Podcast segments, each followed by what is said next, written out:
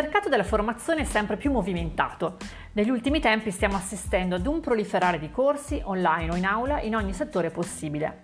È ovvio che il mondo del wedding planning non sia esente da questa ondata, ondata che non deve per forza essere recepita come una cosa negativa. Non so perché, ma ogni volta che qualcuno lancia un corso dedicato al wedding planning viene accusato di farlo per fare soldi. Credo che non ci sia nulla di male nel chiedere un compenso per la capacità che sei in grado di trasmettere. Per esempio, io organizzo i matrimoni dei miei sposi e non lo faccio certo gratuitamente, eppure credo di lavorare in modo efficace, onesto e trasparente.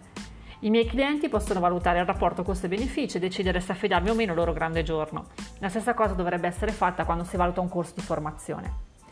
Chi vuole diventare wedding planner e crescere in questo settore, prima o poi si chiede se sia necessario frequentare un corso di formazione. E qui la risposta non è la stessa per chiunque. Ognuno deve essere onesto con se stesso e capire quali competenze possiede e quali invece deve acquisire. Solo dopo aver chiarito i propri obiettivi si può decidere a quale corso dirigere le proprie attenzioni. Per esempio, chi ha una buona esperienza nel mondo degli eventi e desidera dedicarsi ai destination wedding, ma si rende conto di non avere una buona dimestichezza con le lingue straniere, forse dovrebbe pensare di investire il proprio denaro in un corso di inglese prima di frequentare una qualsiasi wedding school. In Italia non esiste un albo o una regolamentazione ufficiale per quello che riguarda l'organizzazione dei matrimoni, quindi chi organizza un corso è libero di proporre il proprio punto di vista. E qui secondo me è la zona in cui andare a valutare i vari corsi che ci vengono proposti. Chi è questa persona? Quale esperienza possiede? Qual è il suo approccio all'organizzazione? Quali sono i suoi punti forti? Quali i suoi valori? Qual è la sua motivazione? Cosa dicono di questa persona i suoi clienti? Insomma, secondo me quando si valuta un docente in qualsiasi disciplina bisogna capire con chi si andrà a trascorrere del tempo prezioso e se a quel tempo lui o lei sarà in grado di dare un senso.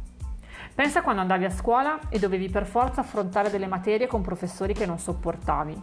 A me è capitato di trascurare materie che ho scoperto essere interessanti sulla scuola finita, proprio a causa di professori che non potevo vedere.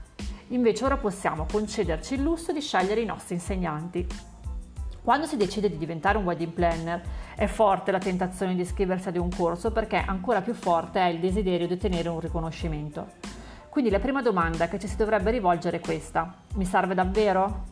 No, se hai un background forte nel back office, se hai gestito gruppi di lavoro, se hai già avuto un'attività tua e sei conscia di spese e necessità promozionali. Puoi iniziare a metterti alla prova da sola e decidere in un secondo momento se seguire un corso e soprattutto di che tipo. Sì, se invece ti trovi in un vicolo cieco, non hai mai avuto modo di relazionarti con dei fornitori esterni, non hai idea di che cosa sia il marketing oppure ne hai una percezione sbagliata. Oppure se sei arrivata al punto in cui vuoi dare una svolta alla tua attività, senti di avere una lacuna in uno specifico ambito, sei conscia di aver sbagliato delle cose e vuoi apprendere un nuovo metodo di lavoro. Credo che un corso, specialmente un corso in aula, sia un potente action step per sbloccare situazioni, accrescere la propria autostima, darsi il permesso di crescere e progredire. A corso terminato devi trovarti con degli strumenti concreti in mano. Come utilizzerai quegli strumenti lo saprai soltanto tu, sarà quello il momento in cui ti dovrai mettere alla prova come mai prima.